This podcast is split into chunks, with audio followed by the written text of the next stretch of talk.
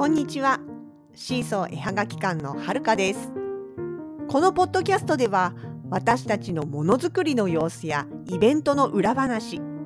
北海道暮らしのあれこれを中心に気ままにゆるーく発信しています。エピソードへのご感想などは Twitter、Facebook ページ、Instagram の公式アカウントへどうぞお気軽に書き込んでください。それでは今日も最後までお付き合いください。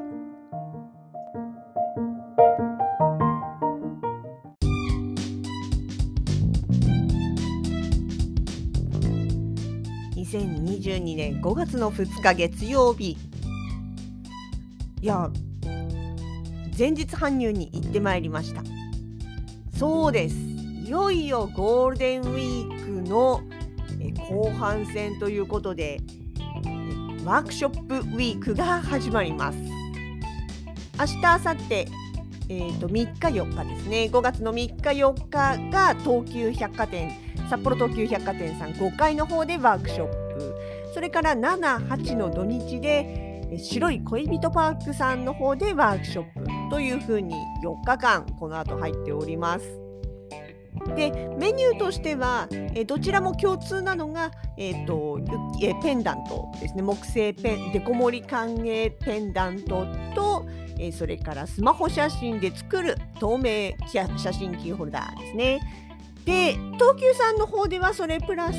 ペン立てをやります。白恋さんの方はね一応ペン立て道具としては持っていきますここだけの話。ただ表に見本出すかどうかはちょっとお客様の状況次第かなっていうところですね。どうしてもスペースが限られてしまうこともありペン立てねあの時間かかるんですよ。すごいねみんな夢中になってやってくれてそれはすごいこちらとしてはもの嬉しいんだけれどもただ本当にねあの4面あるんでねペン立てってねだから凝り始めるときりがなくって一緒にいるあの親御さんの方がもうちょっとあのいい加減終わらせてよくらいなこうオーラを出されることもあったりしてなのでまああの混雑が予想されるとかあるいはそのね白恋さんなんか結構観光で来てる方も多いですのでそうするとその後の予定とかもねあるからでもせっかくやり始めたのにさ中途半端にせかしたりとかもうおしまいっていうのもほらかわいそうじゃないですか。っていうこともあってちょっと状況を見ながらペン立て出すかもしれないし出さないかもしれないし、まあ、それでもえー、それをやりたくて来たのにみたいな方がもしもいらっしゃったら声かけていただければ材料はお出ししますよっていう感じですかね。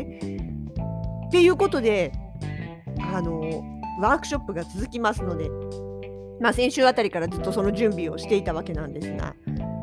うちのワークショップで、えーと、一応ね担当がそれぞれ、まあ、ざっくり決まってるんですよね。ペンダントとかペン立ては私はるかの担当で、えー、透明アクリルキーホルダースマホのキーホルダーだったりとかあとは、えーと、今回はないですけれどもテレビですねテレビのあの組み立てワークショップだったりとかっていうあたりはほのかさんの担当になるんですね。で私担当の方はデコ盛り歓迎と言っていることも歌っていることもありまああの木のちょこっとパーツあの私のね雪しずくの方でも使っているのと同じパーツなんですけれどもこのしずくえじゃないやちょこっとパーツがね大量に必要なわけです。やっぱりさたくさんあって種類もね量もたくさんあってそこから選んで使えるっていうのが私的にはすごい楽しいと思っているのでそれをやっぱ体感してもらうためにはある程度の材料が必要なわけですよ。でもちろんあのこのパーツだけに関して言えば私が雪しずくの方の制作にも使い使うものなので全然たくさんあって余っても困らないというかね、まあ、ワークショップも何回もありますしね。そうっていうわけで、まあ、大量のパーツを作るわけですよ。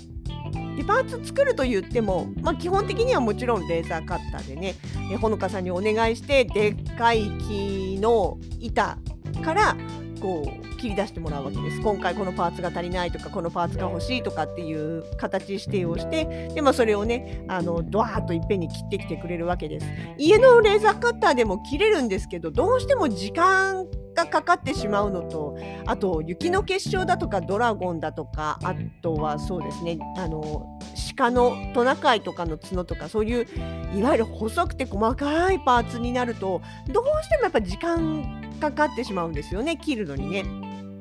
でなのでそういう細かいものが多い時とかあとはもうとにかく今回みたいにね何日か続くからととにかくたくさん用意しておかなきゃいけないっていうような時は家ではなくってあの栗山の方のねレーザーカッターをお借りして切っております。なんで今回もね大量にあのほのかさんが作ってきてくれたわけなんですよ。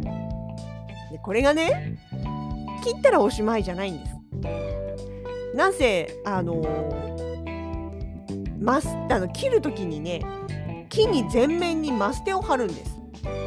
それはなぜかっていうと、まあ、切ったパーツがその場でボロボロ落ちないようにっていうことももちろんあるんですけど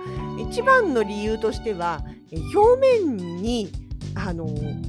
焼き跡がつかないようにするため。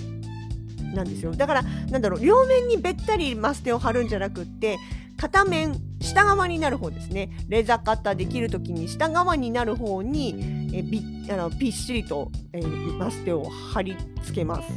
あ両面か。違う。ごめんごめん。マステ自体は両面に貼らなきゃダメなのか。ですね。そうそう。そのその上からさらにマステを貼るんだ。そう。要はあのレーザーカッターの原理としては虫眼鏡の原理と同じで、えーと、光を集めて熱で焼き切るっていう原理なんですよね。なので、えーと、木を切るとどうしても焦げが出るわけですよ。切り落とすからその焼き切るわけだから焼くからね。でそうするとその焦げが板の表面についてしまう。そうするとねあのー、もちろん上から色塗っちゃえば分かんないっていうのもあるしちっちゃいパーツにすればそんなに目立つものでもないといえばないんだけれどもやっぱり美しくないんですよ。仕上げのところでもやっぱり出ちゃうのもあるし何て言うかなまあ、うん、パーツとして出した時になんか汚れが汚しかかってるような感じに見えるんですよね。そうだからそれを避けるために両面そうさっき片面って言っちゃったけど両面です。両面にびっしりマステを貼ってで、えーと、レーザーカッターで切ってからパーツになってからそのマステを剥がすわけです。つまりえ大量のパーツがを切ってくればその後パーツについてるマステをねこう一個一個剥がさなきゃいけないわけです。でもね意外とこの作業面白いんですよ地味だけどね。地味だけど面白いんです。で私の友達にも一人この作業がものすごく好きな人がいてもう本当にあのやるときいつでも呼んでって一日でもやるからって言ってあのわざわざうちに来てマステのムキムキをしながら一日おしゃべりをするみたいなそんなこともお願いしたりとかしてましてね。であとそうそう栗山クリエイターズマーケットにも持ってって前にはあのロジさんにも手伝ってもらっちゃったりとかしてね。でもそうロジさんに手伝ってもらった後からすごく楽になったんですよさらに。っていうのもそれまでそのマステを剥がす時って私あの爪の先でねこうマステのくっついてるマステをくくっとこうなんていうかなめくってでそっからペリペリペリっと剥がすっていう形でやってたんです。もちろんそれでもできるんだけどやっぱりぴったりくっついてるマステって剥がすその最初のペリ角を取るのが角のねきっかけを作るのが結構大変だったりもするんですよね。なかなか向けないとか。でもあの細いパーツになるとそこで下手に力を入れるとパーツ自体が折れてしまうとかっていうこともありますしね。あと爪先にこうマステがキュッと入ってきたりするとすごい痛かったりとか。あの結構それであとその糊が手にベタベタくっついたことで手が乾燥して痛くなったりとか。面白いんだけど大量にやるのはやっぱね結構しんどい部分もあったんですよね。それがちょうど去年の12月そうそうそう12月の最後の店番かな。いや違うのその1回前か。12月の途中のお店番の時にたまたまロジさんロジーズハーバリブじゃないや、えーと、ロジーズサロンさんですね今ね。ロジーズサロンさんのロジさんが一緒のお店番で。でまあその時あのちょっと手が空いたからって言ってねマステ向きをちょっと手伝ってくれたんですよ。ちょっとのつもりだったと思うんですけどなんか私がどんどんどんどんお願いして結構な量をやってくれて なんかすごい手伝わせちゃった感満載だったんですけどね。そうその時にあこうやってやると楽ですよって言って出してくれたのがピンセット。そうです。ロジさんねほらネイルやる人なのでピンセットの扱いはものすごく慣れてるんですよね。でそれでなんか結構そのネイルとかをやるときにもやっぱりその何て言うかなぴったりくっついた小さなものを剥がすとかっていうようなとかまあ置いたりとかねっていう作業が発生するのでそういうところでこうやり慣れてる作業といいますかね。みたいなんですよ。でピンセット使ってこうやって剥がすと楽ですよって言って教えてもらって真似したら確かに楽なんですよ。指先痛くならないし。で意外とマステってあのマステって言ってもそのなんだろうデコレーション用のマステじゃないから作業用のねあの無地の作業用のちょっとしっかりめにくっつくタイプのマステなのでだからね意外と硬いんですよ。あのなていうかな細いマステなんかこう引っ張ったらプチッとちぎれちゃいそうな気がしてこう恐る恐る向いてる部分もあったんですけども実はピンセットでやってみるとあの穴開いた状態でグッと引っ張ったとしてもそのまま全部きれいに剥かれるくらいあの作業用のマステ強い意外と強いんですね。私もこれ全然あだからあそうなんだって今回やってみて思ったんですよね。そうなんで要はあのピンセットの先でマステ引っ掛けてベリベリベリってこうちょっと強めに引っ張っても破れることなく取れるっていうことが分かったんです。そうするとねまたねさらに面白くなりますよね。もうそこからあとはねもうピンもうもっぱらにピンセットを使って外すということをやっておりまして効率もかなり上がりましていや本当これはねロジさんに感謝なんですけどもね。まあ、というわけで今回もそのマステ剥がし大量のマステ剥がしありまして結局賞味2日以上かかってるんじゃないかなもうあのー、ここはもうこの日はもうマステ向きだけでいいやって思うような日をね作って朝からもうアマプラで連ドラものをずっと流し続けてその連ドラを見ながらひたすら向くっていうことをやってました。ポストカードを入れてる箱をね2杯分いや1杯分か1杯分やあじゃあ2杯分なら2杯分山盛りになりましてまあまだちょっと一部向き終わってないのあるんですけど、まあ、これはまあ足りるからおいおいと思ってやってるんですよね。なので今はほんと種類豊富ですよ。結構そのね人気があるパーツとか例えばなんだろう月だったりとかあとはそう雪の結晶とかね人気なんですよね。あとねこっから先のシーズンは多分ねイルカが人気になります。そうあとペン立てやると4面あるからっていうことで結構なんか春夏秋冬っていうのをテーマに作る方が多いんですよね。ってなってくるとやっぱ夏のところは海っていうイメージを作る人が多くて 失礼でそうするとあのイルカパーツとかあとは、えー、と、なんだっけな、タツノオトシゴか。タツノオトシゴとか、あとクリオネとかっていうあたりをチョイスされる方が多いんですね。なんで、そう、こっからのシーズンね、多分ね、イルカ動くんだよな。でも今回イルカ、まだ若干残りがあったんで、追加頼んでないんだけど、もしかしたらあっという間なくなっちゃうかもしれない。そう。とか、そうですね、人気があるのは、うーん、結構ね、ドラゴンとかも人気ありますね。あとなんだろう、蝶、じゃ蝶じゃ猫か。猫とまあやったあと定番のシマエナガですよね。シマエナガって実はこれシマエナガパーツって呼んでるけどシマエナガパーツとも限らなくて全部真っ黄色で塗ってしまえばひよこになっちゃいますし上上半分白で下半分青でちょっと黒で模様を入れてあれば赤星インコのねなったりとか意外とね色変えれば全然違う鳥になる面白いパーツなんですよ。それもね今回大量に用意いたしましたのでですねなんかもうこれいろいろ使いながらねせっかくなんでデコ盛り歓迎なんで本当に思いっきり楽しんで作ってもらえたら嬉しいなと思っております。まあね、どうしてもね、あの、お連れ様なんかは時間が気になったりとかってすることもあるかなとは思うんですけども、まあそういう場合は、ペン立てよりもペンダントの方をやってもらった方が多分仕上がりまでの時間は平均的に早いと思います。それでもペンダントでも2時間半かけた子いましたからね、なんとも言えませんけれどもね。まあ私としてはですよ。私としてはもう思う存分心ゆくまでやってってっていう感じですかね。まあ、うんまあ、でもだからって言ってそうも言ってられないのは分かるんで。まああのなんていうかな。こうおかお子さんお子さんとか、まあ、やってらっしゃるご本人ご家族の方もそれからお連れ様もどちらも楽しんで帰っていただけたら嬉しいなと思っております。明日明後日の東急さんね実はうち1人じゃないんですよ。もう1組。1人ですね。あのプラバンレジンのチロルさんとご一緒です。お隣同士ですよ。プレッシャーだね。いや分かってましたけど。この日チロルさんと一緒だからってちゃんとあの申し込み申し込みというか日程調整の段階で聞いていたので覚悟はしてましたけれども。いやー緊張しますよね。めっちゃ人気あるんですよあそこのチロルさんのところ。プレッシャー。お隣ばっかり忙しくてうち暇だったらどうしようみたいなちょっとこう小心者なこと考えたりして。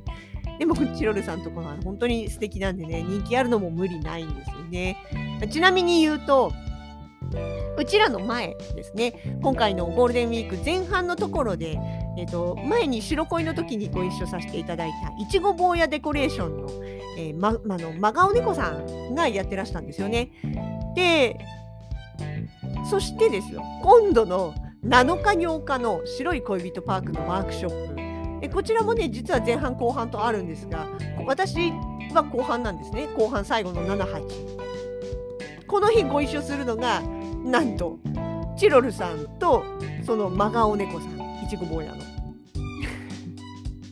東急さんの組み合わせまんま白子行くんだっていうちょっとあの双方からの出店者明細見た時に笑っちゃいましたね。すごいなこれと思ってなんかみんな仲良く移動してるよみたいな。ね まあいやいいんですけど。そうそう。白恋さんの方なんかは前半戦は別の3組がいるんですよね。見事に混ざらなかったっていうか。まあまあまあまあそれはいいとして。まあそんなわけでねその賑やかな楽しいえゴールデンウィーク後半戦になりそうです。明日はねお天気よくってあったかくなるって言うけれどもでも風は結構あるみたいですね。でその後もまた天気なんか良くなくって雨が降ったりとか風が吹いたりとか。いや今年桜見そびれましたね。もう多分これでおしまいだと思うんだよな。まあそんなお天気なんでね屋外に行こうと思ったけどなかなかちょっとでもゴールデンウィークだしどっかお出かけしたり遊びに行きたいななんていう感じで思われた方がいらっしゃいましたら是非そうですね。34は東急百貨店5階の方にそして78は白い恋人パークの方に都合よく遊びに来ていただければと思います。あちなみにあの札幌特急百貨店さんの5階って一応キッズ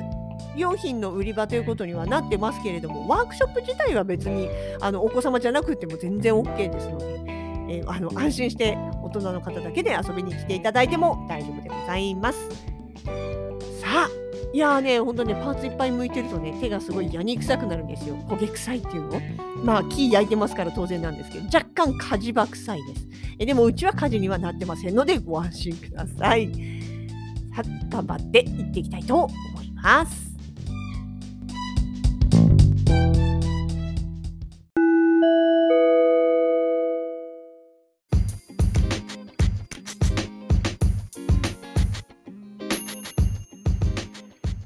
シーソー絵はがき館直近のイベント出店情報です。ゴールデンウィークはワークショップが4日間。まずはじめは2022年5月3日祝日火曜日と4日水曜日。場所は札幌東急百貨店さんの5階フロアになります。なんとあの人気ワークをやってくれるチロルさんとご一緒日程となっております。え緊張しますが、まあ、みんなで揃って安全に盛り上げていけたらと思っております。えこの日体験できるメニューは定番のペンダントペン立てそしてスマホ写真から作るアクリルキーホルダーです。続く週末7日と8日こちらは白い恋人パークにお邪魔いたします。こちらも何人かの作家さんが集まってのいろいろな体験ができる体験ワークショップとなっております。7日の日はなんとシーソー的レアキャラのイーハート先生が久しぶりに登場予定となっておりますペンダントワークのアシスタントをいたしますお近くの会場にぜひ足をお運びください。